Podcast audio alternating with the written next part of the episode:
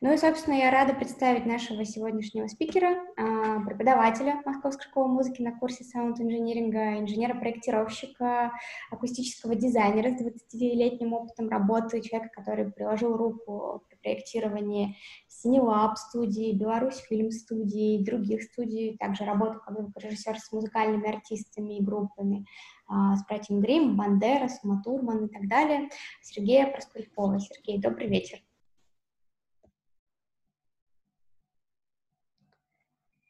Так, Сергей, немного зависли.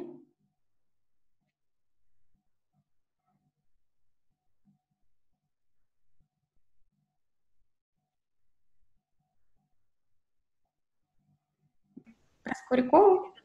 Возвращаю запись конференции. Давайте начинать. Ага. Итак, еще разочек всем добрый вечер. Меня зовут Проскуряков Сергей, я преподаватель э, Московской школы музыки, ММС сокращенно, он у меня так и записан в телефоне, ММС. Значит, а наша сегодняшняя встреча в формате онлайн как раз э, посвящена некой проблематике акустики в малых комнатах. Почему в малых? Потому что это касается в основном людей, которые только начинают свой путь, интересуются, музыкантов, пытающихся обустроить э, домашнюю студию, и, в общем, людей, не связанных как бы с э, пока, может быть, не связанных да, с индустрией, с каким-то большим звукозаписывающим бизнесом. Э, те, кто связан, собственно, у них уже эти проблемы, как правило, решены все. Вот. Тем не менее, значит, задача наша сегодня обозначить значит, основные акустические проблемы явления и попытаться немножечко разобраться, сориентироваться в том, как нам, собственно, лучшим образом использовать акустику комнаты, как нам избежать каких-то явных, очевидных проблем. Э, значит, и, естественно, естественно, будем как-то корректировать э, течение нашей беседы, основываясь на ваших вопросах. Вот. А Полина попросила вас э, написать в комментарии, значит, э, какое отношение вы имеете к этому ко всему. Вы практикующий звукорежиссер, вы профессионал, вы абитуриент, студент, который присматривает себе учебное заведение по профилю, вы музыкант, который понимает, что как бы уперся в определенный э, как бы, потолок знаний по акустике и хочет немножечко расширить свой диапазон, либо просто праздно шатающийся значит, человек, что тоже, в общем, приветствуется. Значит, э, давайте, э, значит, начнем вот с чего. Все понимают, что звук вот, это физическое явление, распространение неких механических колебаний в среде, которое воспринимается нами, нашими органами слуха, и вызывает у нас так называемые слуховые ощущения. Вот, с этим наверняка как бы спорить никто не будет. А, все наверняка видели а, в кабинете биологии, в школе, если кто-то учился в школе, значит, наверняка видели, а, строение слуховой системы нашей, да, череп в разрезе, внешнее ухо, да, у нас наружное, внутреннее и так далее, то есть улитка, система косточек, все вот эти вот закорючки, да, все это мы видели, все это мы как бы помним. Если кто-то не помнит, то есть шанс это дело вспомнить на как раз занятиях в Московской школе музыки. У нас, а, значит, одна из дисциплин посвящена как раз а, изучению а, различных аспектов звукорежиссерской деятельности, в том числе физиология наша, да, слуха, какие-то физические параметры слуха. Далее, значит, э, понимая то, как мы воспринимаем и понимая то, как распространяется звук в среде, мы уже изучаем поведение и взаимоотношения, взаимодействие звуковых волн с помещениями. Мы как раз рассматриваем акустику и с точки зрения физических явлений, и с точки зрения того, как эти явления влияют на э, пресловутое качество звучания. Мы рассматриваем Э, некоторые акустические проблемы в помещении, которые препятствуют, например, объективному контролю. С этим, я думаю, что сталкивались все, кто так или иначе пытался дома записывать музыку или пытался что-то сводить. Вот. Мы разбираем, откуда эти явления берутся, как с ними побороться, с какими значит, явлениями побороться можно, с какими явлениями бороться в, не то чтобы без толку, но трудно без э, каких-то капитальных э, перемен, без какой-то стройки, да, без того, чтобы устроить дома студию.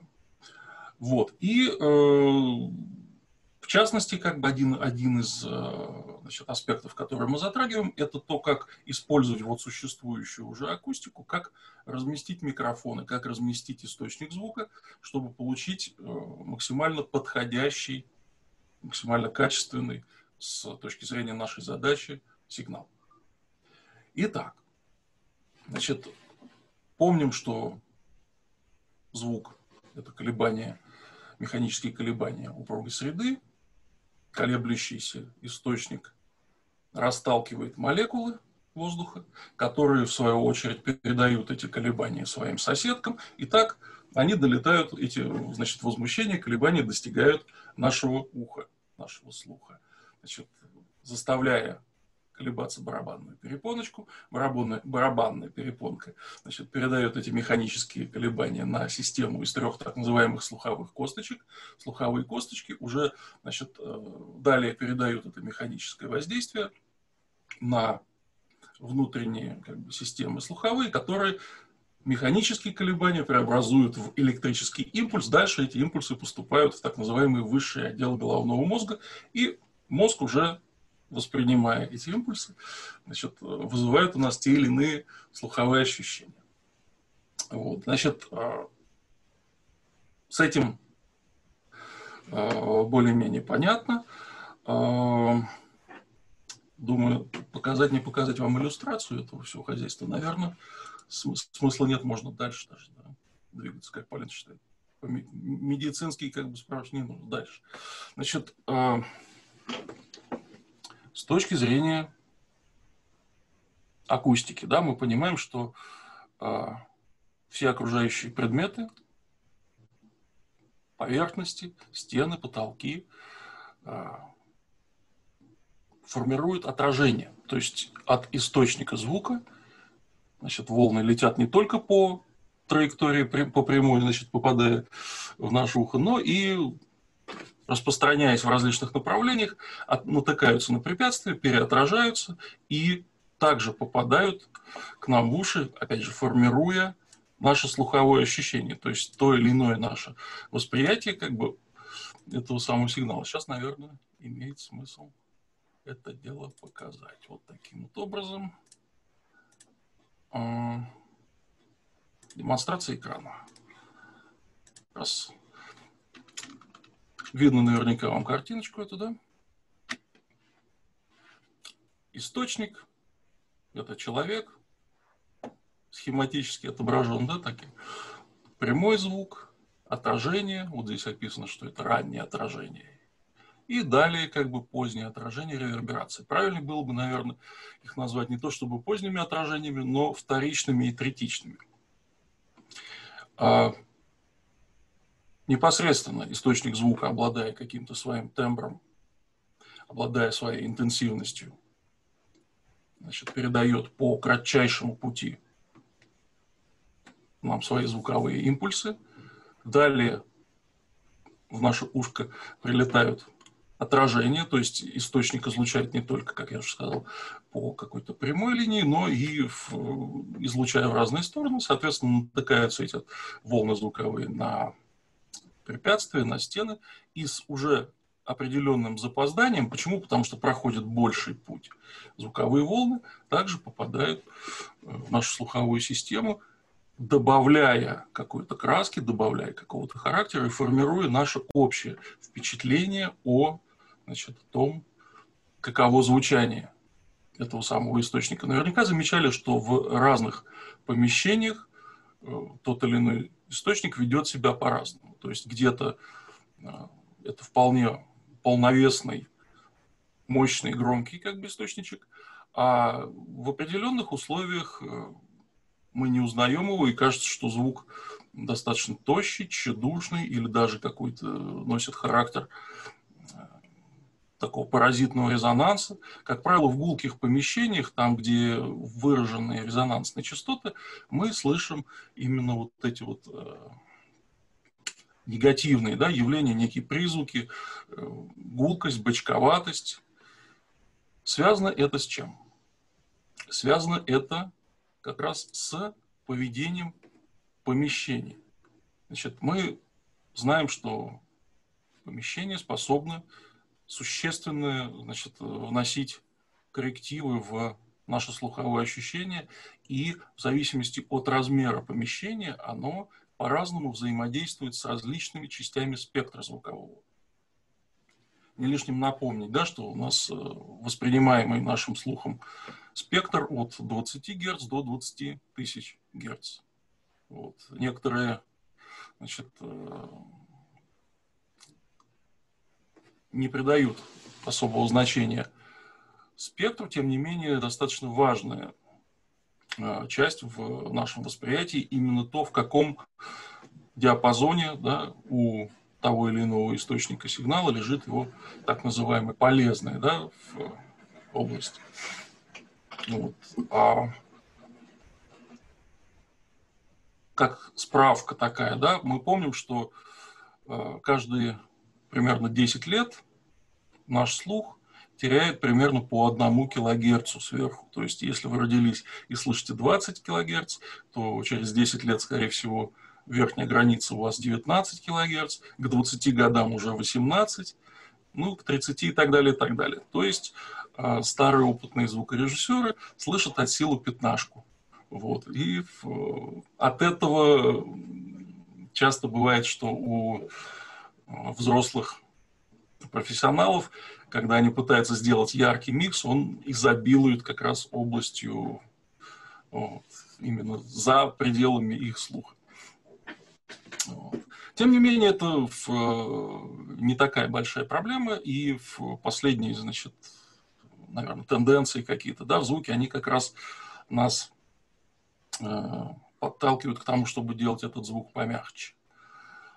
Та же самая Билли Айлиш, помним, да, у нее достаточно аккуратно в, значит, обращается звукорежиссер с высокими, и, по сути, кроме голоса, кроме артикуляции, да, там верхов-то, в общем-то, и нет.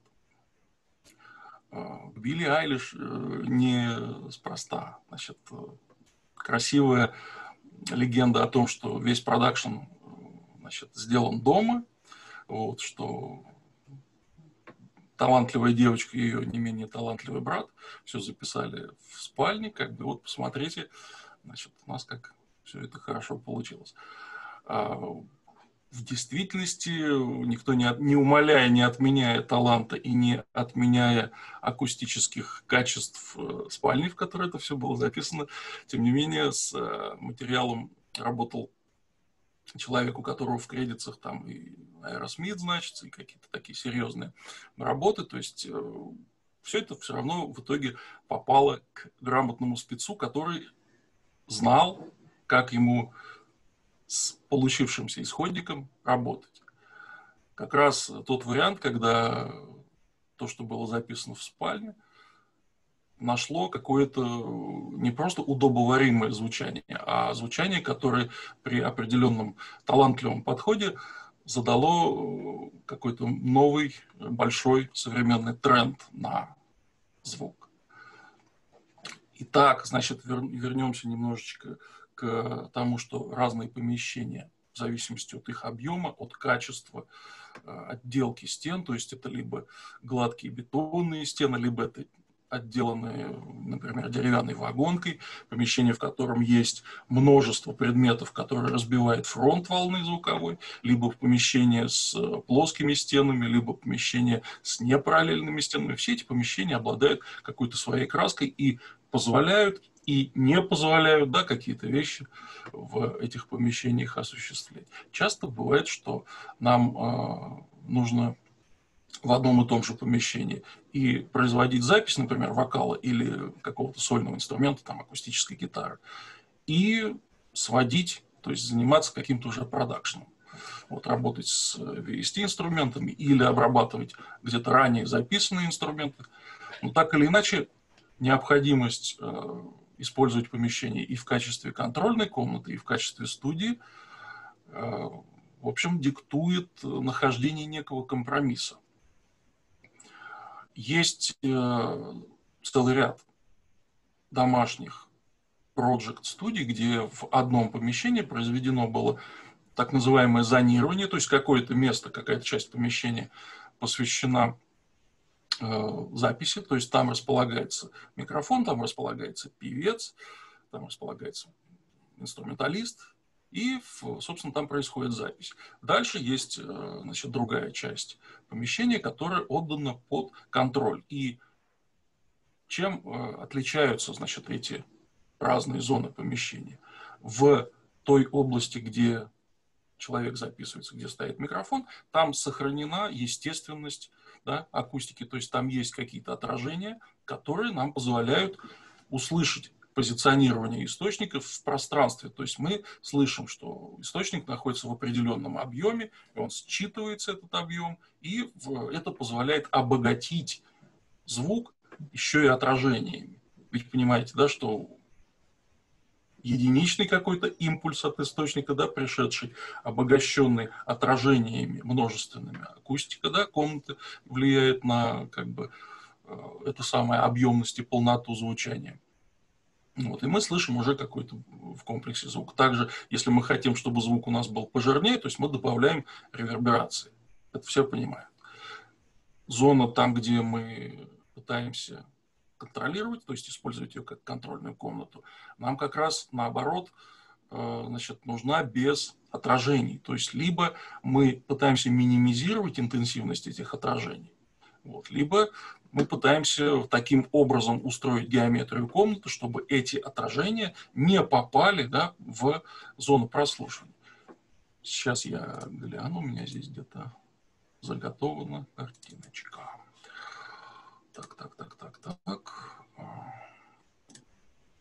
Угу. Обратите внимание. Здесь изображена, значит, на левой части картинки, можно сказать, значит, комната, в которой поверхности стен отделаны, например, поглощающим материалом. И отражения от этих самых стен, они ну, однократные, двухкратные, то есть их немного, и они быстро затухают. Другая ситуация, это вот правая картиночка, когда у нас поверхность стен отражающая, да, то есть это обычная ситуация в наших э, типовых комнатах в домах, где мы пытаемся что-то делать иногда. Значит, там э, множественное отражение, и эти самые отражения, попадая, опять же, в рабочую область, там, где мы пытаемся контролировать э, значит, наше звучание, они накладывают э, непосредственно отпечаток на то, что мы слышим. А, поскольку слух весьма интересная и довольно капризная штука, значит, у него есть несколько свойств, которые затрудняют нам работу в неподготовленных условиях. Один из моментов, значит, это так называемое интегральное восприятие громкости. Каким образом это происходит? То есть мы, наше ухо, наша значит, э, нервная система воспринимает громкость какого-то сигнала в течение некоторого временного окошка.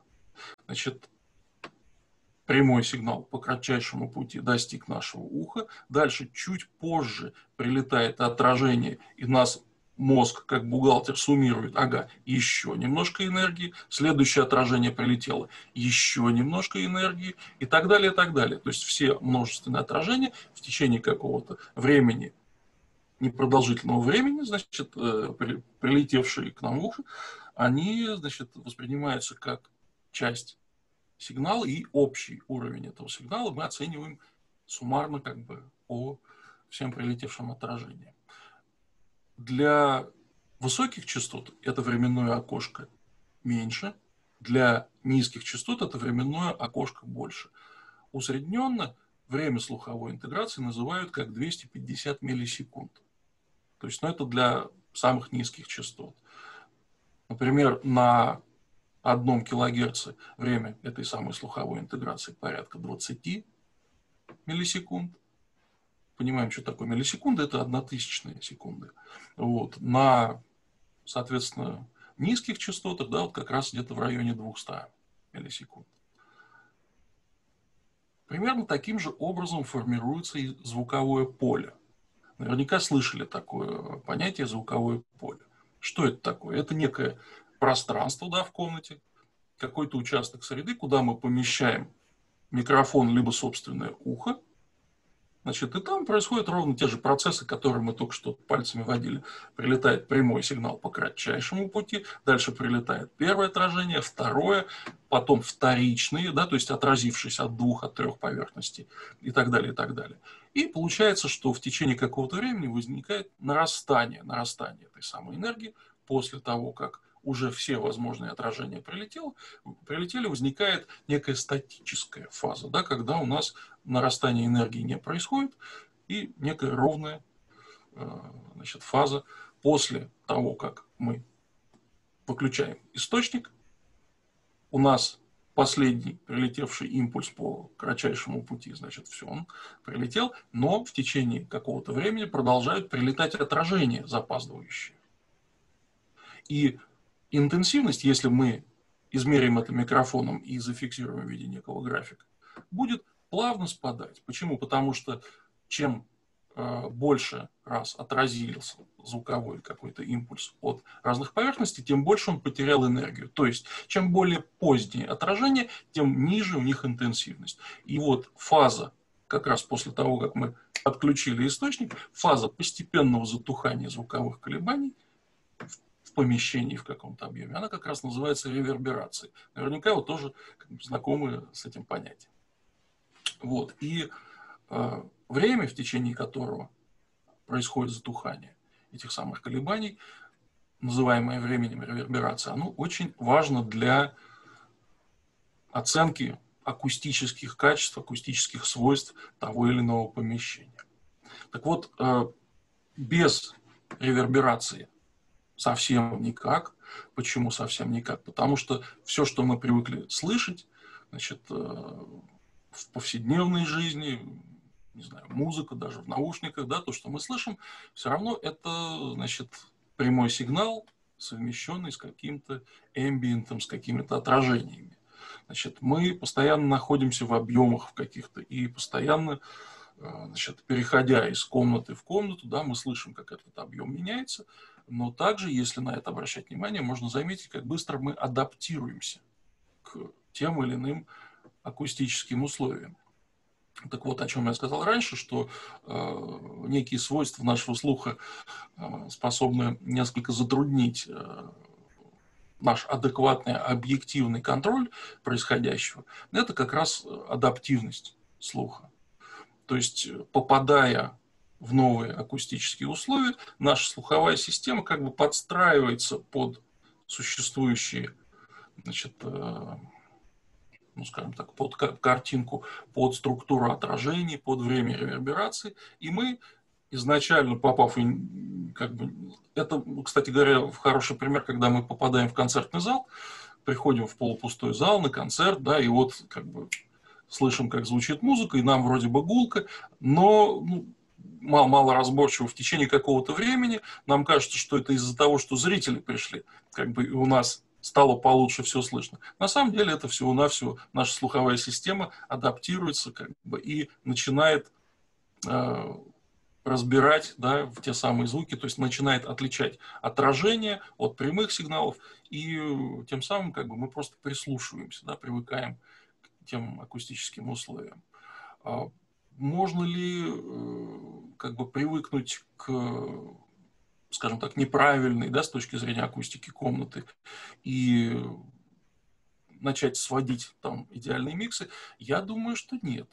А, ведь дело в чем, что та самая акустическая неправильная обстановка, она нам э, не позволяет адекватно, объективно оценивать э, звуковую картину. То есть э, у нас, э, условно говоря, импульс в звуке один, да, вот он единичный, а акустика нам дает множественное отражение. У нас получается целая гребенка, да, растянутая во времени.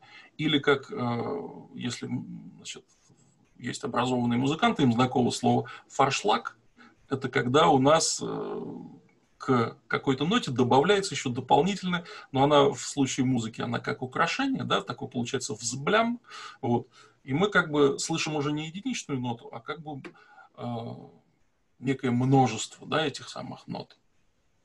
Хорошо, если мы это слышим. В случае музыки как бы это вполне различимый эффект. А в случае акустики разница временная между приходом первого импульса, то есть от источника первичного какого-то сигнала и последующих множественных отражений, эта разница невелика. Вот, кстати говоря, картинку, которую мы наблюдали, давайте еще разочек на нее глянем. Она, вот она. Обратите внимание, вот нижняя часть как раз, да, вот эта картиночка. Здесь как раз э, отображено э, то, каким образом реверберация да, в комнате работает. Если мы сличим верхнюю картинку, вот он, первый импульс, да, пришедший от источника.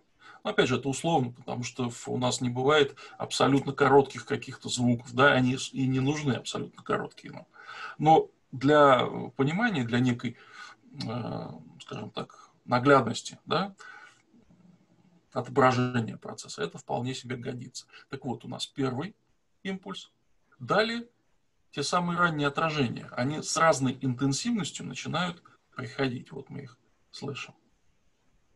Условно говоря, у нас там есть э, четыре стены, потолок, пол, да, и того у нас типа шесть отражений должно было прийти. Вот они прилетели, опять же, условно шесть, их там сколько угодно может быть, в зависимости от развитости э, поверхности, от кривизны, от э, того, насколько у нас много мебели, каких-то предметов в комнате, да, если мы говорим про домашнюю студию. Вот. Итак, после того, как у нас прилетели все эти так называемые первичные ранние отражения, далее у нас наступает вот эта вот фаза, где у нас более поздние отражения как раз сформируют э, тот самый реверберационный хвост. Каково влияние э, значит, отражений ранних и каково влияние вот этого самого реверберационного хвоста. Ранние отражения дают нам ощущение объема, то есть насколько близко мы находимся к поверхности, к отражающей подальше она находится, то есть объем да, помещения. Либо мы в телефонной будке находимся, либо мы заперты в пространстве, не знаю, какого-то аквариума, либо мы находимся в большом помещении. Все это как раз э, нам позволяет услышать так называемое раннее отражение. То есть время прихода этих самых первых отражений нам задает э, понятие об объеме.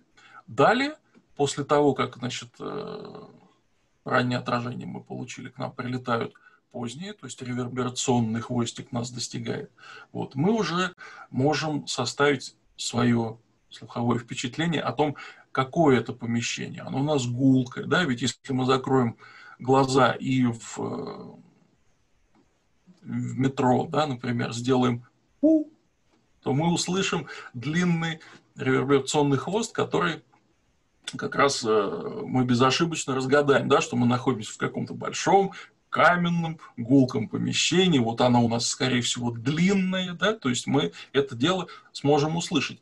Как раз именно по структуре э, приходящих отражений, да, по времени их запаздывания и по тому, насколько изменена их частотная характеристика.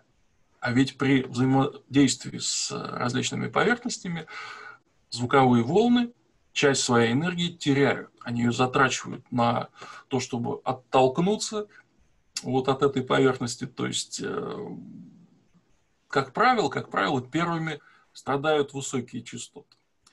Почему? Значит, ну, э, все упирается в так называемую длину волны. Если помните из физики, что у любого колебательного процесса можно да, выяснить эту самую длину волны. А длина волны это что? Это расстояние, которое проходит волновой фронт за единицу времени, за один период, так называемый, да, за время совершения одного колебания.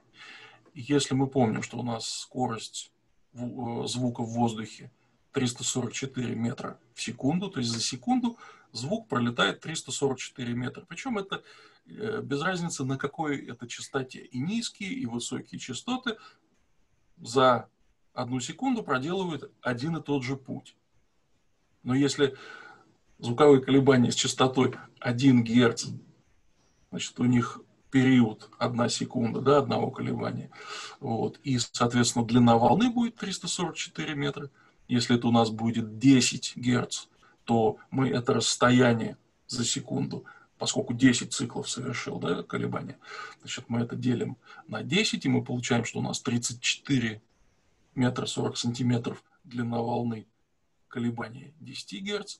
Соответственно, мы можем найти длину волны для любых других колебаний. Опять же, помним, что на скорость звука непосредственно влияет температура воздуха, э, значит, наиболее драматическим образом влияет температура воздуха. При изменении этой самой температуры на 1 градус скорость звука меняется на 0,59 метров в секунду. Соответственно, при понижении температуры уменьшается, при повышении температуры она повышается. Это необходимо будет для расчетов. Например, если вы а, системный дизайнер значит, и проектируете систему звукоусиления, соответственно, вам необходимо будет а, понятие о скорости звука для того, чтобы выстраивать между собой значит, по задержкам системы, то есть зная, через какое время как бы вам запустить следующую систему и так далее. Но это, э, скажем так, это тема для отдельной, более специальной, как бы, да, э, для отдельного разговора. Так вот, значит, скорость звука, длина волны, взаимодействие с различными ограждающими поверхностями, как бы для разных частот э, сказывается по-разному. Если у нас абсолютно жесткая поверхность, например, мы попали в ту же самую вестибюль метро, мраморный зал, вот, то практически полный спектр будет отражаться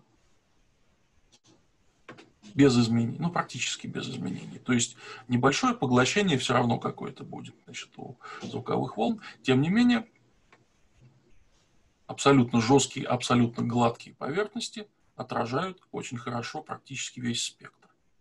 Если у нас поверхность мягкая, например, у нас висят какие-то портьеры, да, или э, какая-нибудь что такого, что в летний день может прийти, да, мягкая какая-нибудь шуба большая, например, да, соответственно, у нее в очень высокой будет, э, значит, высокая степень поглощения, и прежде всего высоких частот. Значит, э, каким образом длина волны влияет на то, как взаимодействует эта частота значит, с препятствиями. На низких частотах, у которых длина волны, как мы выяснили, велика, нет несколько метров, для того, чтобы эта частота взаимодействовала с каким-то препятствием, с преградой, необходимо, чтобы эта преграда была сопоставима по размеру с этими самыми низкими частотами, да, с длиной волны. Вот. Соответственно, если у нас 50 Гц, мы помним, что у нас да, 344 метра значит, э, за секунду пролетает, 50 Гц, у нас получается 6 и 80 метра – это длина волны на 50 Гц. Соответственно, препятствие, которое меньше этих самых 6 метров, будет для звуковой волны этой частоты условно прозрачным, то есть она его не заметит, будет его огибать. И для того, чтобы остановить низкие частоты, нам действительно понадобится какая-то очень большая по площади стена и, соответственно, массивная. То есть э, почему массивная? Откуда, э, вернее, каков, э, какова причина того, что низкие частоты спокойно проходят сквозь стену? Мы иногда, сидя дома, слышим, как ребята с нашего двора едут, в, едут значит, в старенькой девятке и слушают Моргенштерна, например, и мы отчетливо слышим басы. Да, отчетливо слышим ритмы и вполне как бы способны воспринять. Но не слышим высокие самые частоты. Не потому ли, что там низкие как-то пробиваются да, сквозь стены. Есть этому объяснение. Мы говорили о том, что у нас э, значит, наш слух весьма специфическая штучка и подбрасывает нам э, порой значит, не самые ожидаемые как бы, скажем так, нюансы. Да? Гляньте-ка на экран. Значит, что перед нами? А перед нами картинка – это так называемые кривые равной громкости. То есть это кривые, которые демонстрируют, как наш слух реагирует на разные частоты. Обратите внимание, что более высокие частоты, да, нам требуется меньшая интенсивность, а вот здесь вот левая вертикальная колонка – это децибелы, интенсивность, а горизонтальная ось – по ней отложены частоты. Так вот, Значит, для частоты, например, в 1 кГц требуется интенсивность в 0 дБ. Здесь, кстати говоря, не совсем э, корректно отображено, но тенденция, тренд так называемый, да, он явно виден, что какие-то частоты мы слышим лучше, да, и для 1 кГц, чтобы мы услышали эту частоту. Самый минимальный как бы звук, да, это 0 дБ. В то же время для 50 Гц, чтобы мы только-только начали слышать это примерно с той же громкостью, как и 1 кГц, интенсивность должна уже составить 40 дБ. То есть разница в чувствительности 1 кГц и 50 Гц аж в 40 дБ. То есть для того, чтобы нам слышать некую ровную характеристику, так называемую линейную, нам необходимо, чтобы низкие были значительно громче, нежели высокие. И обратите внимание, давайте еще разочек вернемся к этой демонстрации. Значит, обратите внимание на некую как бы нелинейность. Да? Вот в области 3300, 3500, значит, у нас наибольшая чувствительность. С чем это связано? Это связано как раз со строением нашей слуховой системы. Э, наша слуховая трубка, так называемая, да, э, она представляет собой не что иное, как закрытый с одного конца резонатор, то есть со свободным, с открытым концом. Вот. И в этой области как раз возникает тот самый резонанс и возникает повышенная чувствительность к этой части спектра. Эволюция так э, устроила, что в этой части спектра лежат э, очень важные э, составляющие именно речевых звуков. Когда человек, э, ну, скажем так, несколько миллионов лет назад, мы с Полиной застали, вы наверняка еще моложе, значит, э, эволюция так, так или иначе как бы заставила человека выживать, и когда кто-то э, оповещал об опасности, либо кричало дитя, да, и мама отвлекалась как бы на эти самые детские крики. То есть где-то в этой области лежат те самые э, частотки да, в голосе, которые у нас вызывают наибольшую как бы реакцию. То есть так или иначе мы к этой части спектра наиболее чувствительны. Вот. И, э, соответственно, все, что происходит в этой части спектра, на нас оказывает наиболее сильное влияние. Наверняка слышали, что э, недорогие микрофоны, которые можно купить, там USB микрофон в комплекте со звуковой картой, все по 10 рублей, значит, э, что у них есть неприятный э, призвук, рисковатый, цикающий, может быть, какие-то вот такие, да, э, метафоры как бы к этому к всему.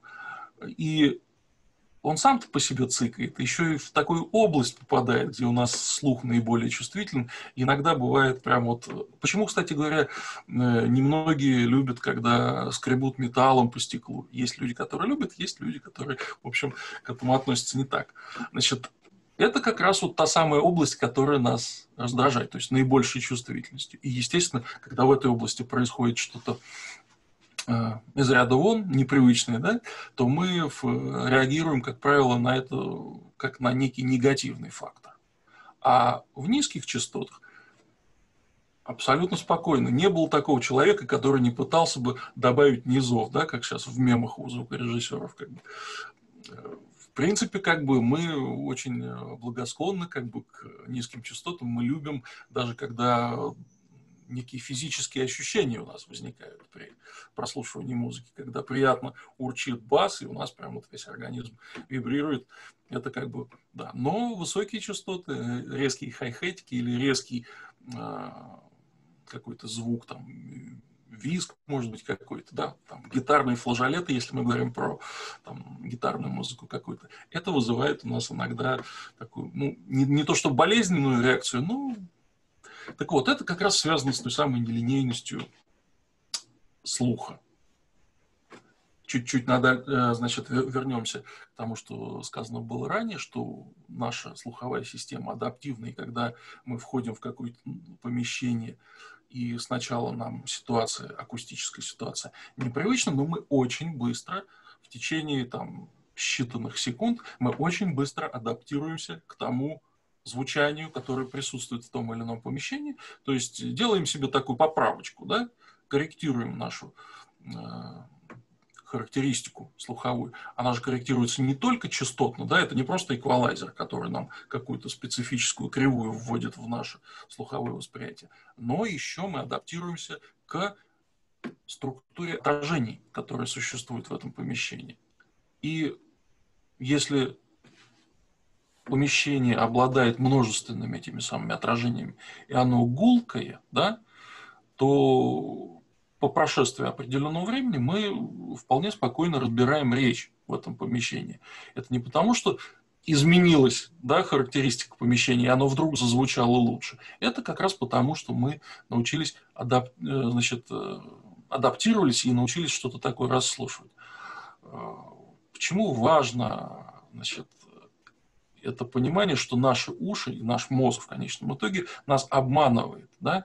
Значит, э, наверняка вы, пытаясь э, что-то свести дома, значит, э, натыкались на то, что тональный баланс, особенно в низкой части спектра, постоянно заставляет вас как-то что-то корректировать. Вы послушали дома, и у вас все устраивало, вы послушали, перенесли это там в комнате на телевизоре, да, и вы уже слышите, что какая-то ерунда происходит. Вы принесли или там на радостях выложили в контакт и как бы ждете реакцию, а вам пишут, бро, тебе бы, ну, как бы классный трек, тебе бы неплохо его свести, а ты сводил его целый день, как бы. И вот как раз э, именно в низкочастотной области у нас э, нас поджидают э, какие-то такие основные ошибочки.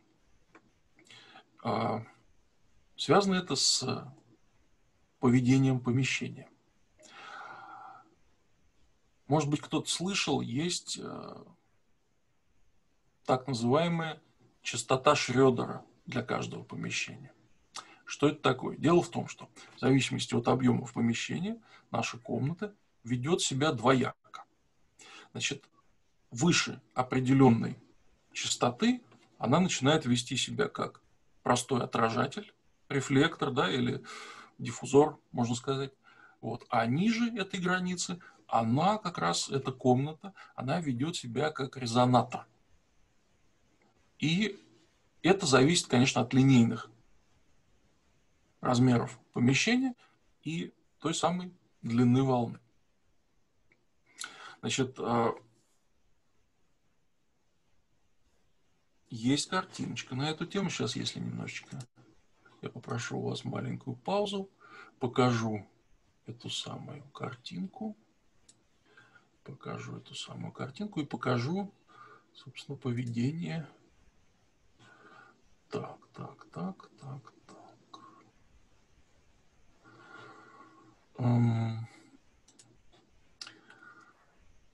Секунду.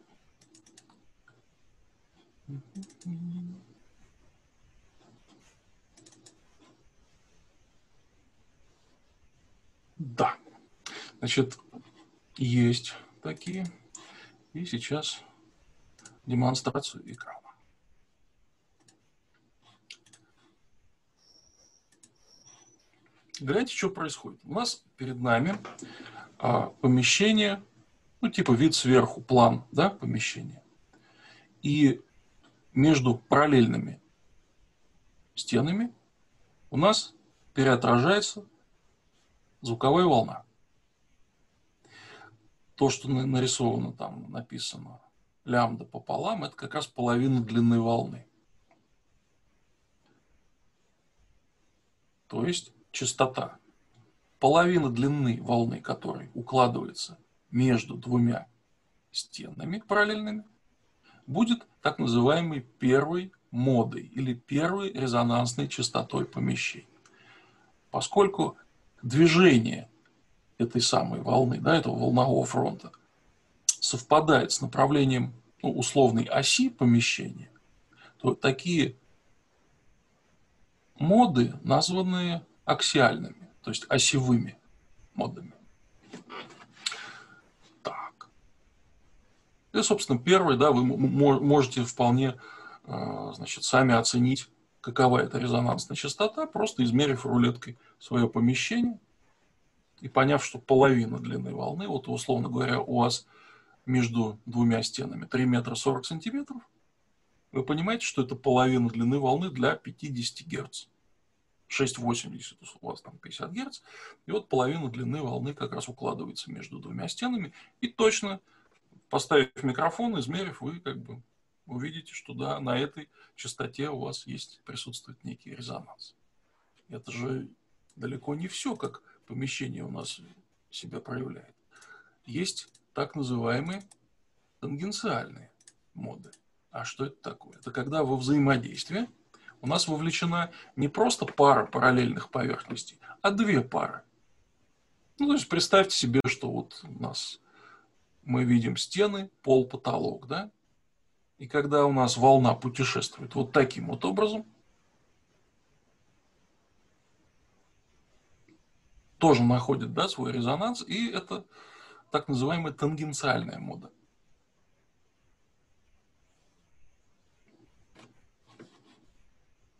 И это тоже не предел. Есть еще так называемые косые, которые значит, участвуют, вернее, в формировании которых участвуют все три пары параллельных поверхностей, которые у нас есть в помещении. И обратите внимание, везде фигурирует э, та самая половинка длины волны.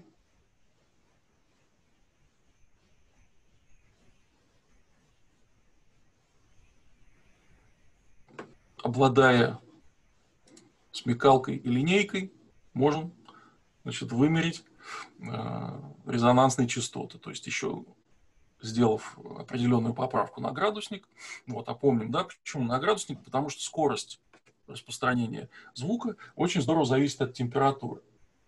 Вот. Кстати говоря, почему в, для таких общих рассуждений и расчетов берется именно 344 метра в секунду. Это скорость звука при температуре 21 градус. У нас э, Всемирная организация здравоохранения давно признала температуру 21 градус пригодной для существования человека. То есть это не холодно, не жарко, это нормальная температура. А поскольку все мы считаем денежки, и ни у одного нормального буржуя не будет мотивации для того, чтобы топить выше этого самого 21 градуса. Да? Для чего тратить деньги, теплоносители и так далее. Вот 21 обеспечили, все, мы в норму влезли. 21 градус дальше как хотите, граждане. Вот.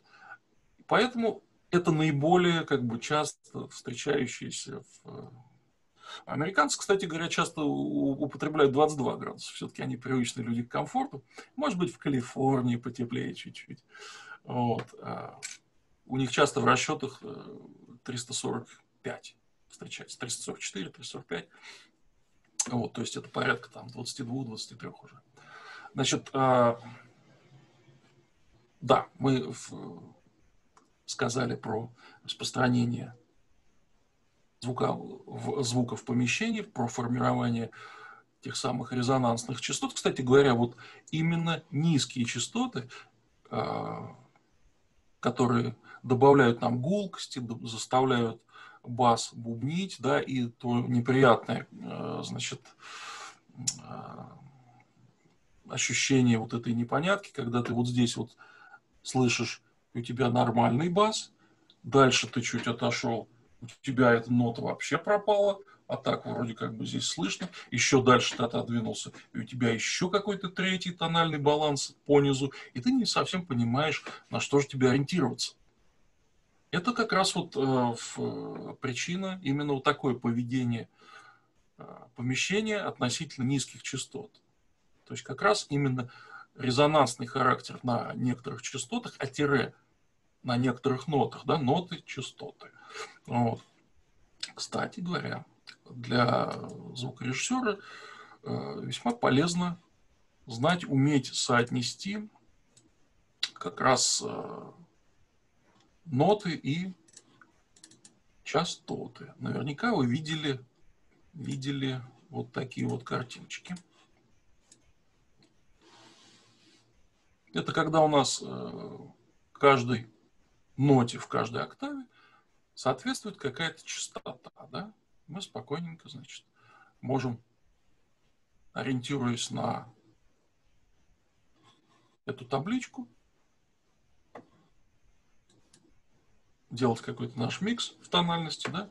Помните, кстати говоря, что в, э, при формировании микса существует несколько подходов. Один из э, таких наиболее распространенных, главенствующих, это как раз восприятие миксов значит, целиком в тональности, как аккорда.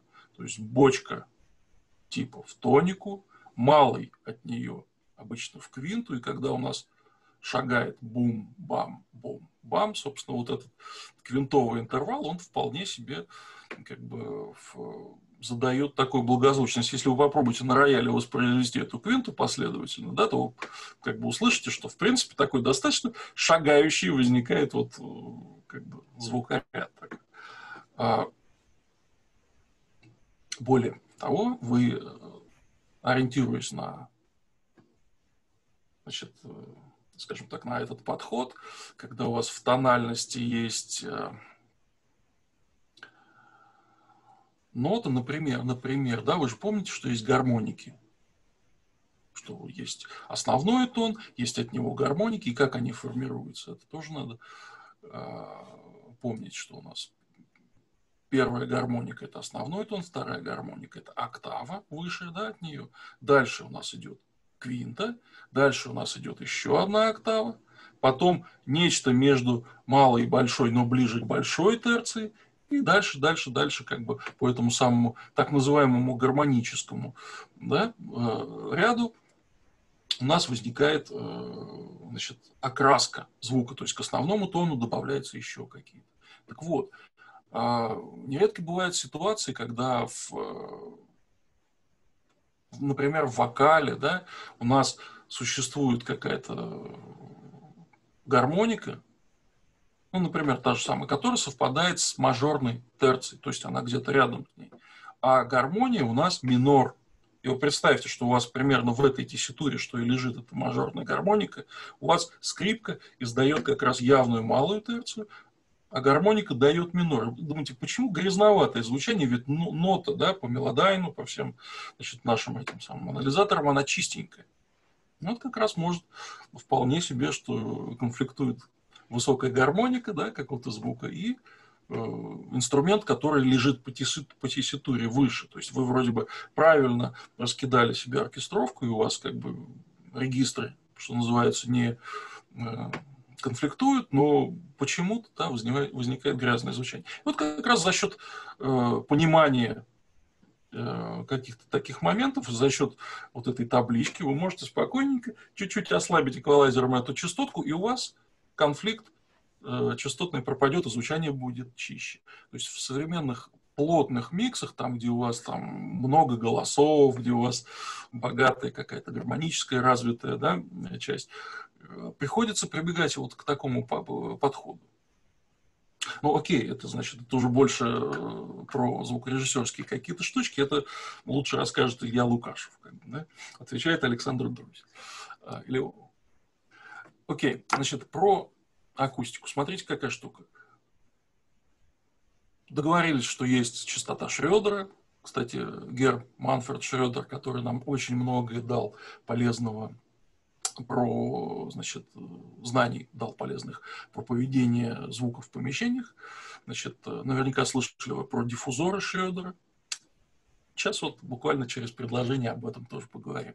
Значит, э, он в своих исследованиях э, натолкнулся на разное поведение помещения, как раз нижняя часть спектра ведет в помещении себя как характер этого взаимодействия помещения носит резонансный, да, выше определенной частоты помещение работает просто как обычный отражатель, просто отражается звук, как бы нет этого резонансного явления. Как э, это может выглядеть? Сейчас посмотрим на это дело. У нас даже где-то об этом Сейчас, секундочку. Сейчас, секундочку. Сейчас об этом скажем. Так.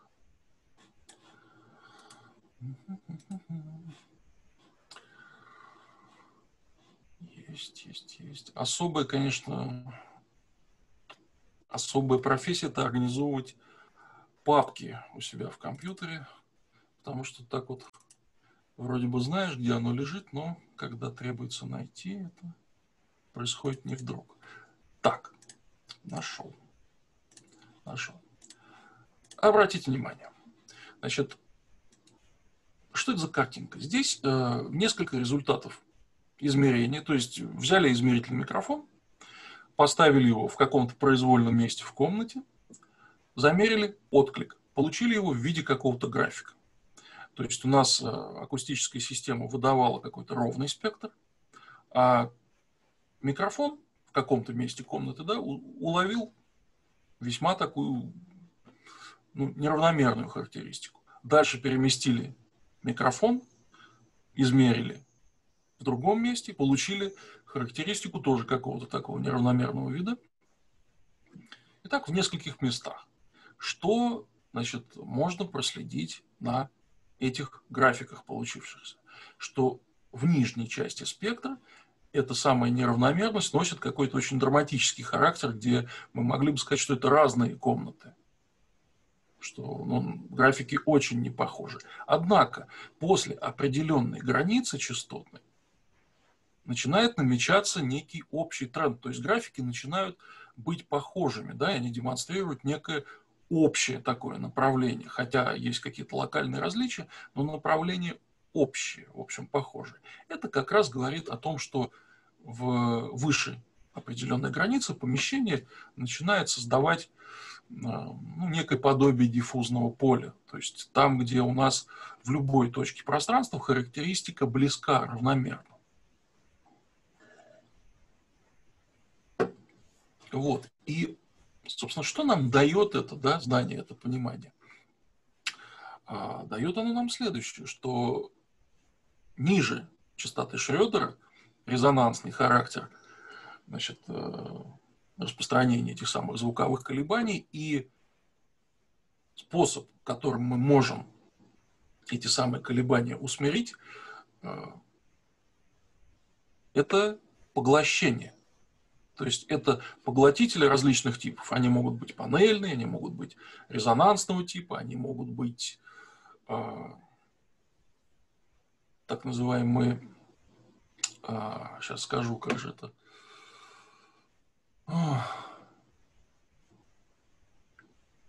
не, не вспомню, было название, название одно причудливое, значит, для резонаторов Гельмгольца, для значит, опять же, резонансного типа, да, в поглотителе было название какое-то из э, новомодных коммерческих вот этих вот. И сейчас я не вспомню, надо будет припомнить, оно забавное. Не суть. Значит, выше той самой частотной границы, выше частоты Шрёдера, у нас как раз э, применяются те самые рассеиватели, диффузоры. Либо мы можем просто перенаправить эти самые отражения из э, той области, где мы располагаем свое рабочее место. Сейчас, секундочку, я найду картиночку, которая у нас это все хозяйство иллюстрирует. Так, так, так, так, так. Картиночка. А картиночка у нас, похоже, вот здесь. Вот она находится. Похоже, здесь она находится. Да, сейчас. Один момент. Один момент.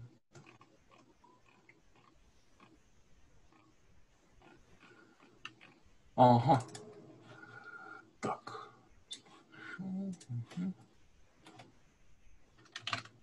Где у нас наш зум? Зум. Зум. Демонстрация экрана. Есть. Обратите внимание. Значит, а, традиционный дизайн контрольных комнат традиционно имелся в виду то, что в 50-х, 60-х годах, куда шагала значит, акустическая мысль. Вот, он нам диктовал вот такую конструкцию. То есть стены, которых э, поверхность была отделана чем-то отражающим, много мог быть гипсокартон, дерево, камень, да, располагались эти стены взаимно таким образом, чтобы исключить попадание отражений от этих стен в рабочую зону. Опять же, ничего не бывает абсолютно. То есть, как абсолютно исключить? Ну, чтобы не было первичных отражений в эту область.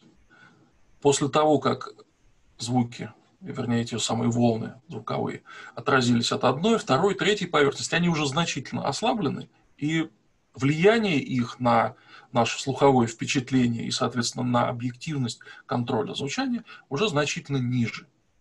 То есть видим, да, что схематично у нас передняя стена, она имеет некую такую геометрию, значит, э, отражения попадают дальше на заднюю стену, где располагается некий диффузор.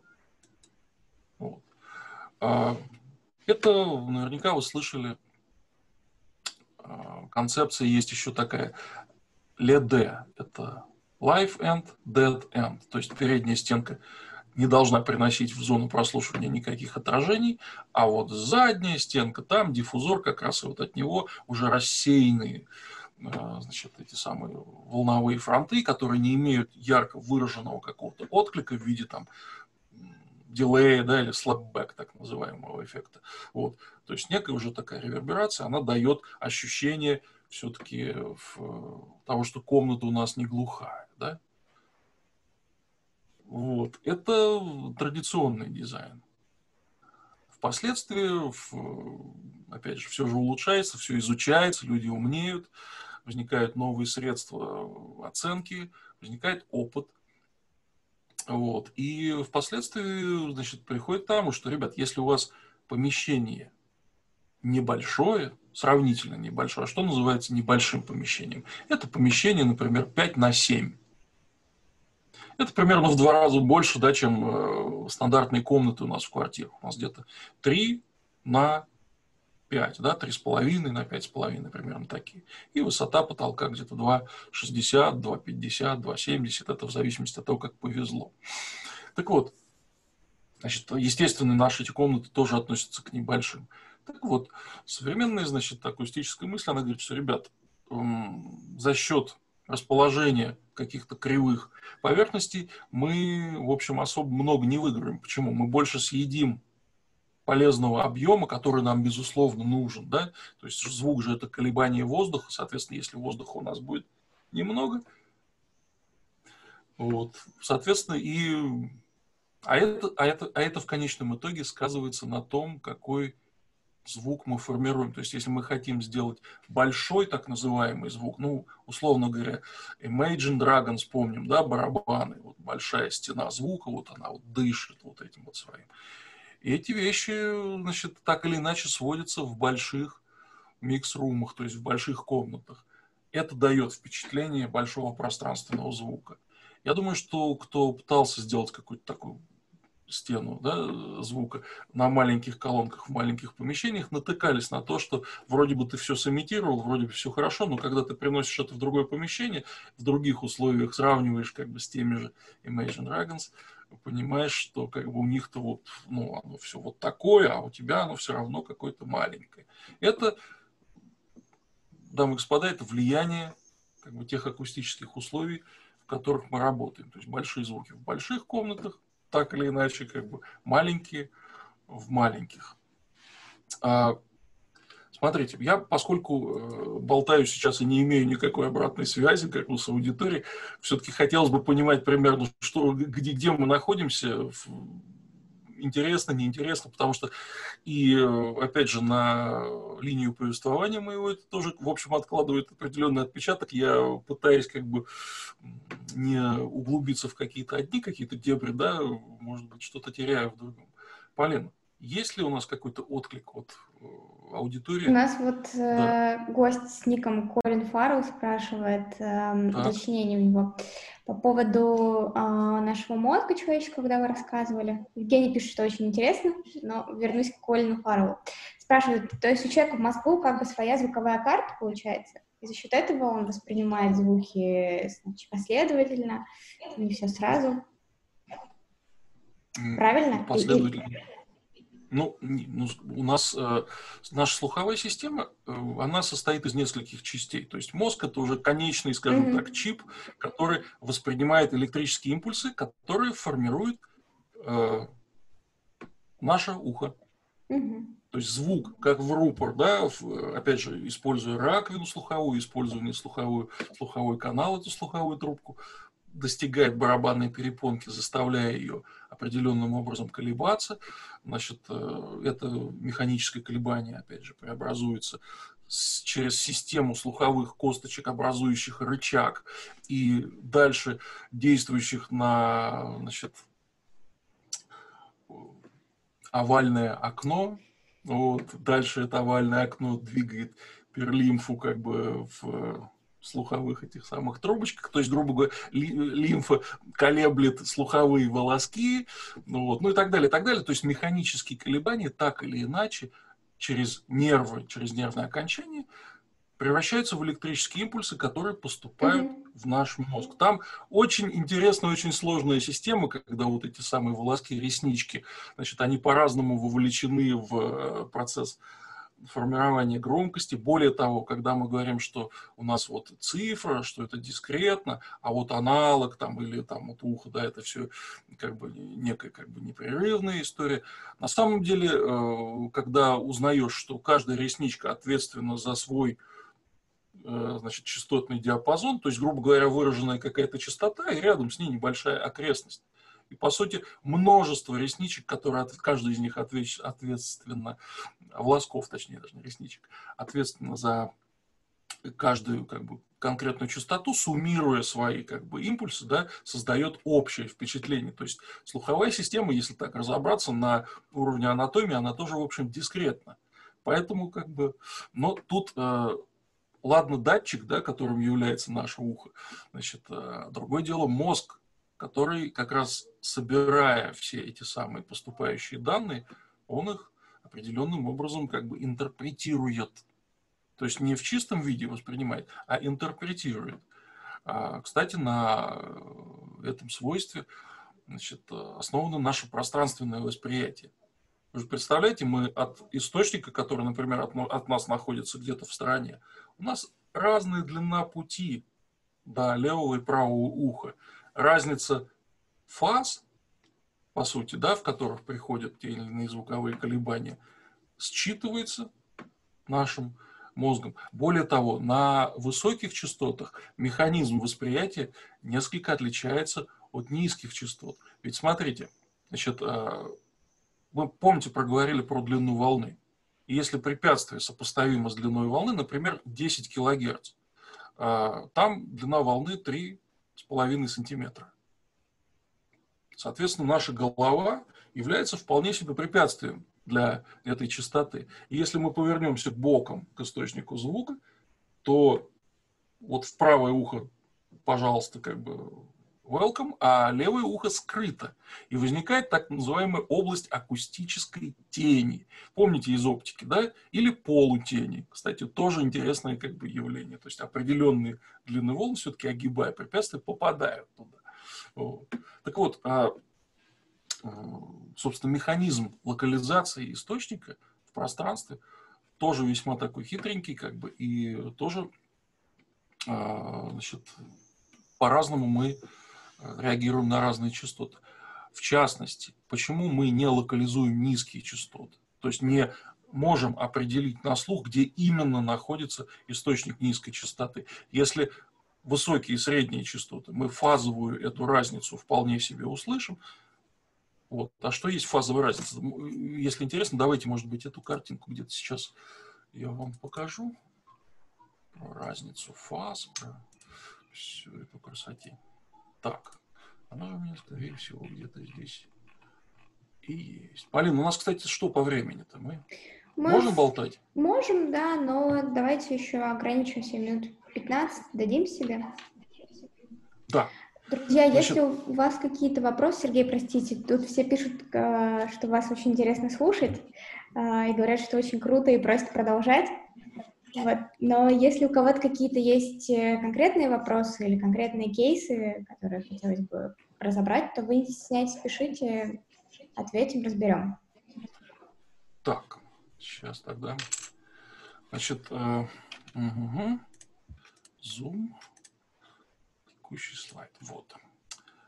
Э, про фазы, да, колебания. Я, я тогда попытаюсь ускориться. Значит, э, мы любой колебательный процесс можем представить в виде некого такого визуального да, в отображении. Та самая синусоида – это простые э, гармонические колебания на одной частоте. Они отображаются как раз той самой синусоидой.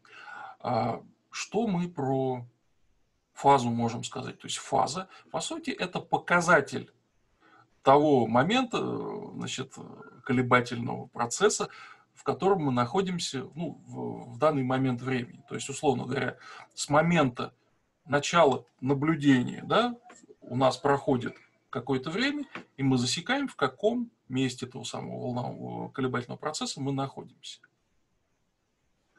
То есть спустя какое-то время у нас проходит один период, одно колебание, да? но если у нас проходит чуть меньше времени, мы можем сказать, что мы находимся в четверти периода или в половине этого самого периода. Кстати говоря, про период картинку можно и вот так вот, да? То есть одна четверть периода, половина периода, три четверти периода, целый период. Его же можно изобразить в виде, поскольку циклический процесс, да, его, собственно, отображают по окружности и градусами обзывают. Так вот, например, точка, которая изображена здесь, ей присвоено значение 43 градуса. Да? То есть вот у нас было начало процесса колебательного, вот спустя какое-то время мы вот в этом месте находимся. Дальше, достигнув некого пика, да, четверть волны – это пик колебаний. Половина волны или половина периода – это, соответственно, нулевая точка опять, да? Далее пошел у нас как бы отрицательный полупериод и так далее. Так вот, про фазовые соотношения. То есть у нас две волны на одной частоте могут по времени друг от друга, а фаза, ребята, это время. То есть фаза – это время. Просто запомните. Значит, э, у нас две волны могут так отставать друг от друга по времени или по фазе, да? Собственно, здесь вот эта фазовая разница отображена. И у них, соответственно, в, сообразно этому отставанию возникает некое взаимодействие фазовое. То есть они могут э, сложить свои амплитуды и суммарно сигнал увеличить. Либо у нас, э, если мы особо талантливый звукорежиссер, мы можем достигнуть вот каких-то таких значит, соотношений, ну вот, что разница фаз будет полпериода, и мы, собственно, ну, в 180 градусов. И произойдет вычитание, да, то есть мы услышим, скорее даже не услышим, да, ничего. Вот, это про фазы. Так вот, собственно, разница фаз на высоких частотах, небольшое смещение временное да, и пространственное, оно будет вполне ощутимо, а на низких частотах, где у нас длина волны многие метры, небольшой поворот головы или смещение удаления в смысле градусов, в смысле фазовых да, каких-то единиц, оно будет незначительным. И поскольку мы, чтобы ощутить эту фазовую разницу, мы должны вот какой-то... О, вот сейчас начинаем слышать. А до этого вот здесь вот не слышали. То есть у слуховой системы есть определенные пределы. Так вот, отчасти с этим как бы связаны то, что мы низкие частоты не локализуем. Можно рассуждать еще по поводу того, что низкие частоты воспринимаются не только барабанной перепонкой, но и всем нашим телом. Почему? Потому что легкие – это большой воздушный пузырь. У некоторых этот пузырь распространяется далеко за легкие. Да? Вот. Чем больше площадь тела у назовем его ласково, приемника да, звуковых волн, тем э, более низкую частоту этот самый приемничек может воспринять. То есть, э, условно говоря, чем толще битмейкер, тем точнее как бы он вам сделает бас. Вот. Но опять же, это, скажем так, не самый научный подход, но может быть. Так вот, значит, да, давайте все-таки попытаемся э, к акустике каким-то образом вернуться, зная э, э, поведение нашего помещения относительно значит, различных участков спектра, мы понимаем, какими средствами мы боремся. То есть то, что ниже частоты Шрёдера, поглотители разного типа, да, то, что выше частоты Шрёдера, это либо мы это перенаправляем куда-то по сторонам, либо мы ставим диффузоры, рассеиватели. И уже фронт волны как бы у нас не носит характера конкретного какого-то отскока, там, там, да, мы слышим, а он у нас приобретает приятный рассыпчатый, что называется, характер, да, то есть нету, в чем прелесть этого рассыпчатого характера, нету конкретного отклика, он не вносит какую-то окраску и тональную, и не вносит окраску по громкости. То есть уже, ну, грубо говоря, один мощный импульс, одно мощное отражение рассыпается на множество маленьких, каждая, которая вносит уже очень незначительную лепту в общую картину. И мы более точно контролируем звучание вот из наших мониторов. Можно э, много говорить по поводу расположения рабочего места, расположения мониторов в пространстве, в комнате. Да? Можно говорить про различные эффекты, которые возникают при том или ином расположении тех же самых акустических систем и значит, что с этим связано. Вот, как мы можем э, значит, ошибиться и что нам сделать, чтобы предотвратить эти самые ошибки. Небольшую как бы ремарочку. На курсе в э, Московской школе мьюзики, все уже заговариваться начинаю, значит, э, мы разбираем как раз более подробно и эти самые явления с возможностью это дело просчитать, мы смотрим на какие-то формулы, смотрим на простые методы расчета, смотрим на более сложные, если нам нужно, да, мы можем закопаться куда-то.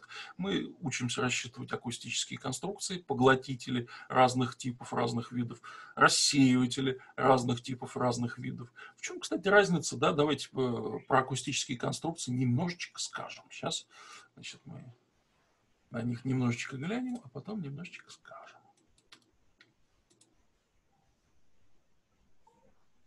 Так, так, так, так, так. Сергей, тут появился комментарий. А, хотелось бы Какой? услышать продолжение про большой звук в маленьких комнатах. Возможно ли, маленький. я так полагаю, сделать его, находясь в небольшом помещении?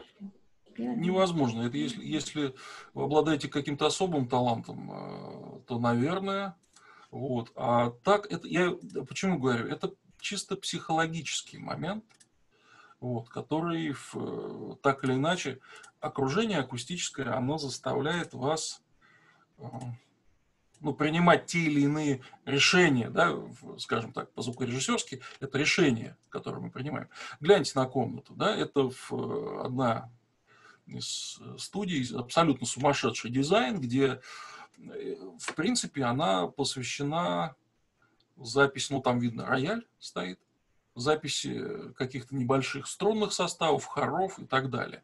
Все поверхности это шпанированная фанера, то есть, ну, дерево, условно говоря, да, они все отражающие. Видим, что нету какой-то периодической структуры, есть структура хаотическая весьма.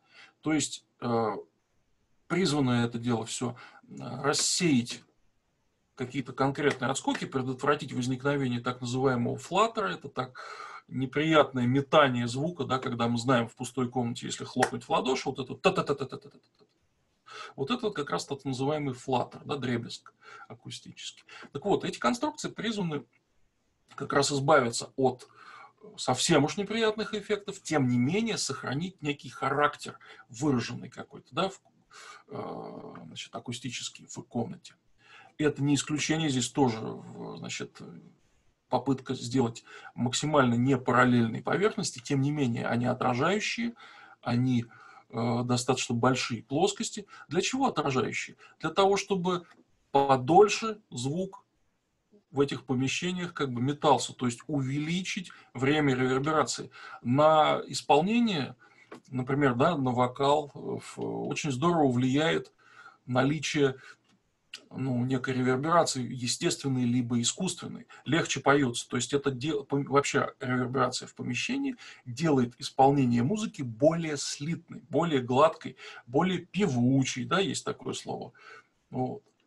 Потому что наверняка, вы, э, если кто-то записывал себя в заглушенной комнате, там пирамидки или просто да, где-то в шкафу закрылся, когда ты надеваешь наушники, отсутствует отражение привычное тебе в комнате, и получается, что ты заперт в пространстве собственной черепной коробки. И без отражений очень плохо поется. И слышишь, как э, не дотягиваешь нотку, из-за этого возникает какая-то неуверенность, лажаешь и так далее, и так далее. А вот добавив в наушники при мониторинге немножечко ревера, причем ревер не холл с длинным хвостом, а комнаты, да, то есть ранних отражений, уже возникает некая э, более знакомая обстановка. То есть мы же обычно в комнатах слышим свой голос не только как резонанс пустой черепной коробки, ну и как отражения, которые прилетают к нам в уши. Вот, соответственно, вот это добавление небольшой реверберации при записи вокала, оно способствует лучшему контролю, как может э, показаться как бы на первый взгляд странно, распространенное мнение, что ревер в наушниках как бы это харам, это нельзя, это плохо. На самом деле, если делаешь все с умом, это наоборот улучшает э, условия, улучшает контроль и позволяет раскрепоститься. То есть голос льется, все хорошо. Тем не менее, значит, э, на картиночку, да, это студия, потолок, и там много всяких разных завитушек у нас повешено. А, это рассеиватели, да, которые призваны разбить э, фронт звуковой волны и превратить его в некий как бы такой неоднородный, да, и предотвратить образование и стоячих волн, и, собственно, образование этого самого флаттер-эффекта. В чем а, разница между рассеивателями. И сейчас покажу картинку. Да, и диффузорами. Значит, сначала смотрим на рассеиватель. Та-дам! Гляньте-ка. Да, то есть это какие-то поверхности, обладающие некой, некой неоднородностью. То есть это не плоскость, это не вогнутая какая-то там или выпуклая, да, равномерная поверхность. Это некий как бы ряд ступеньки-то какие-то такие, да, ну, то есть, говорят, развитая поверхность. Вот она способствует как раз разбиению этого самого волнового фронта на множество небольших таких компонентов, тем не менее, сохраняя отклик, да, и сохраняя так, сохраняя так называемый направленный характер переотражения. А вот где у нас жили-были диффузоры, сейчас мы на них посмотрим. Значит, и в чем их отличие от рассеивателей. Так. Вот они. Гляньте-ка. Они уже выглядят не так симпатично, как э, рассеиватели. Рассеиватели, все-таки там свобода у художника, у архитектора была. И это больше конструкции, которые, э, ну, скажем так, они не обязательные. Да? Они в, не то, что там не, не сделаны по какому-то расчету, но то есть перед ними не стоит э, какая-то утилитарная, конкретная задача с максимальной эффективностью. То есть они как бы в общем формируют как бы, да, акустику. Диффузоры – другая штука. Значит, QRD э, квадратик Residuum Diffuser. То есть диффузоры построены на некой математической последовательности квадратичных вычетов. Это уже как бы из высшей математики, э, значит, это теория чисел и так далее. Опять же, есть так называемый одномерный, то есть когда в одной плоскости это сделано, диффузор Шрёдера. Манфреду Шредеру привет. Вот. Это двухмерный, когда тот же самый диффузор Шредера, но в двух осях, там, условно, в x, y, да, взаимоперпендикулярных осях. И оно же, да, но вывернутое наизнанку. А вот Skyline диффузор. Почему он вынесен в отдельную? Это другой диффузор и другой тип расчета. Это так называемый PRD. Это Primitive Roots Diffuser. То есть это диффузор, который последовательность э, значит, математическая, это э, первородные корни то есть кто знаком с математикой, кто вдруг учился не только в школе, но и где-нибудь чуть подальше, как бы, да, в институте, в ПТУ в конечном итоге, да, значит, там, скорее всего, у вас как бы с высшей математикой было все хорошо, и вы без труда как бы эти все вещи как бы понимаете и знаете. Вот. Тем не менее, в, э, ничего с точки зрения прикладной сложного в конструирования, в расчете таких диффузоров нет, потому что все эти самые э, последовательности и матрицу, да, числовую, на которой основан как бы расчет этого самого диффузора, его можно представить в виде некого массива чисел, которые записаны в табличку, и когда мы понимаем, э, как это строится, мы можем увеличивать, уменьшать да, эти значения и как бы подстраивать этот диффузор под наши размеры комнаты, то есть под ту самую частоту искомую, да, которые нам необходимы в этом помещении. Так вот, как раз на курсе в э, музыкальной Московской школе, школе музыки, да, ММС, я ее все это самое сокращенно называю, значит, у нас там как раз э, все эти вещи разбираются. Вот. А, что умного еще хотел сказать? Что-то что держал в голове. У нас сколько времени еще есть? Минут пять. Окей. Значит, э, если не возражайте, я покажу прикладную вещь, значит, именно. Чем, э, чем э, в основном я занимаюсь помимо преподавания, это проектирование строительства студий. Половина значит, моих объектов это небольшие студии, иногда это домашние студии, значит, это какие-то такие частные лаборатории творческие. Вторая половина это какой-то промышленный такой масштаб объектов. Вот, с, иногда это государственные, иногда это какие-то крупные частные заказы. Так вот, давайте глянем э, значит, в то, как превращаются э, комнаты в вполне себе домашние студии. Так, так, так, так, так. Полин, там какой-то э, то самое в чате, да, вопрос? Да, тут есть я, вопрос. Я же... Давайте рассеиватели и диффузоры – это разное? Не имеется в виду противопоставление отражателей, диффузоры или рассеиватели? Просто diffusion. Вот э, раз, разница в чем? Смотрите, какая штука. Значит, диффузорами называют класс конструкций, которые обеспечивают определенную задачу. Перед диффузорами все-таки, почему они рассчитаны по определенной последовательности? Дайте-ка физиономию свою опять воспроизведу. Да, что-то больше. Вот оно. Значит, э, диффузоры призваны максимально эффективно рассеивать звуковую волну. То есть звуковой фронт прилетел к вам на поверхность диффузора и рассеялся, если мы плоский срез сделаем, на 180 градусов. Если он у нас в двух плоскостях сделан, то он типа на полусферу разбивает тот самый фронт волновой. И представьте, сколько маленьких вот этих самых лучиков, да, энергетических. То есть был один, вектор направления, а стало их множество. Соответственно, энергия каждого из них значительно уменьшается, влияние значительно уменьшается, то есть очень эффективная штучка. А рассеиватели, да, рефлекторы, мы их иногда можем, как бы, опять же, на басурманской манер значит, э, назвать, перед ними стоит несколько другая задача. Отражателем может быть и плоская поверхность, то есть мы наклонили ее относительно приходящего фронта волны, и, пожалуйста, она переотразилась, куда-то улетела. Рассеиватель, как бы, ну, выпуклая поверхность, она, в общем, рассеивает.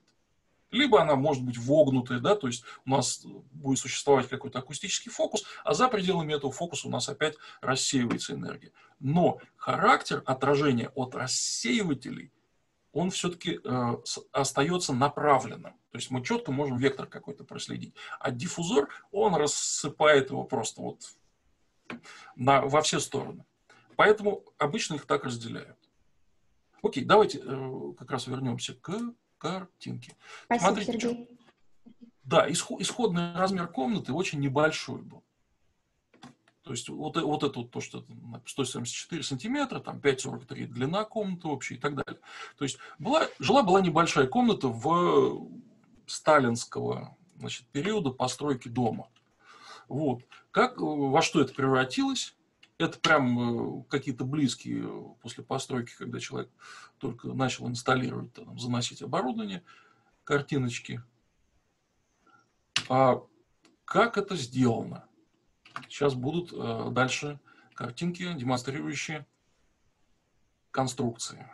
Да, чисто прикладная история. Опять же, деревянные полы были с засыпкой. Это мостик для того, чтобы у нас уходил куда-то звук по перекрытиям и беспокоил соседей, беспокоил окружение. Был перебран пол, поверх вот этого вот всего безобразия, значит, были сделаны новые лаги, настелена фанера, вот, на эту, ну, то есть выровнено основание.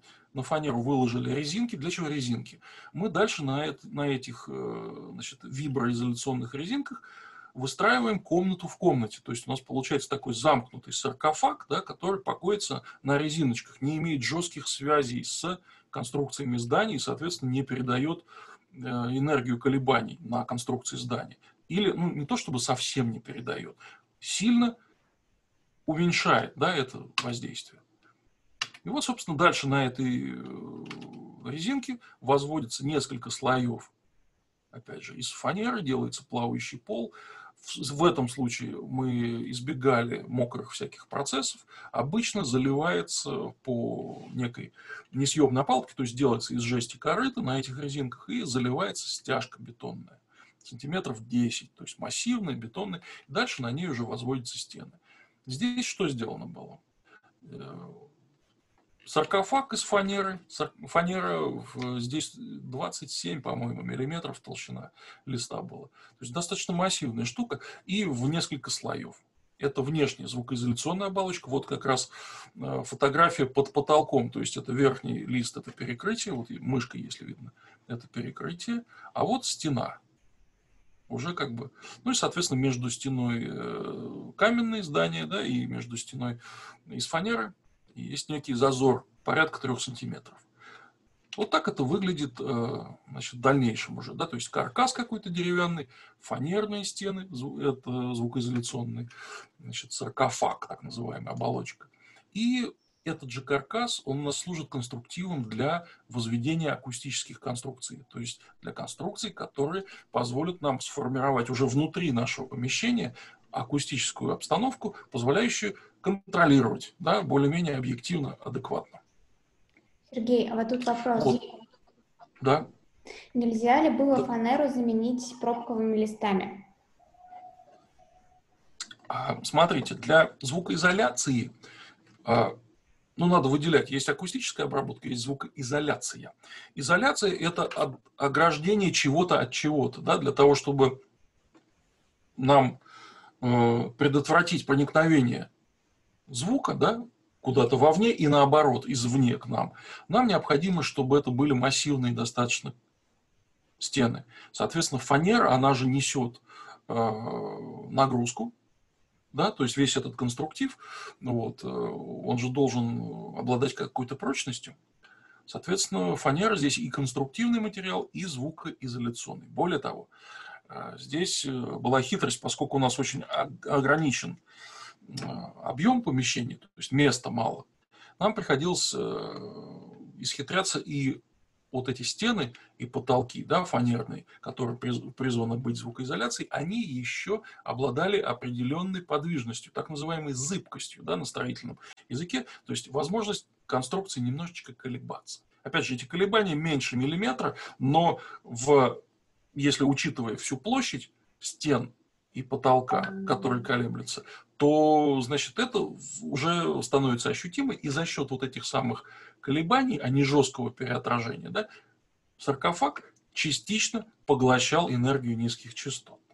Так вот, давайте дальше глянем, значит, мы поскольку быстро это пытаемся пробежать. Вот уже пошел монтаж конструкции, значит, что это за конструкция? Была вставка, значит, э, фанера, на определенном относе да, от звукоизоляционной скорлупы. И по обе стороны этой фанеры была прикреплена минеральная вата. То есть, по сути, фанера крепится только по периметру, центр ее имеет возможность колебаться под воздействием, собственно, звуковых волн. Если мы помним, что воздух у нас достаточно упругий, а движение диффузора акустической системы, это как поршень, он толкает этот самый воздух, да, поэтому воздух так или иначе упирается да, куда-то во что-то. Вот, собственно, упирается в эту фанеру, которая немного-немного отклоняется под воздействием этого самого звука. Далее, значит, происходит э, драпировка, так называемая. Что это за синяя тряпка? Это э, материал, который используется при обивке мебели, при пошиве одежды. Это ватин, так называемый нетканый материал. Да?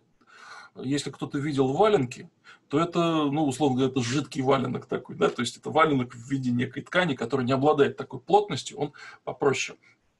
Вот, а для чего он здесь нужен? Далее, после, значит, этого ватина, у нас идет ткань. Так вот, эта ткань, это уже трикотаж. Это, если вам рассказывают про акустические ткани, маленькая ремарка.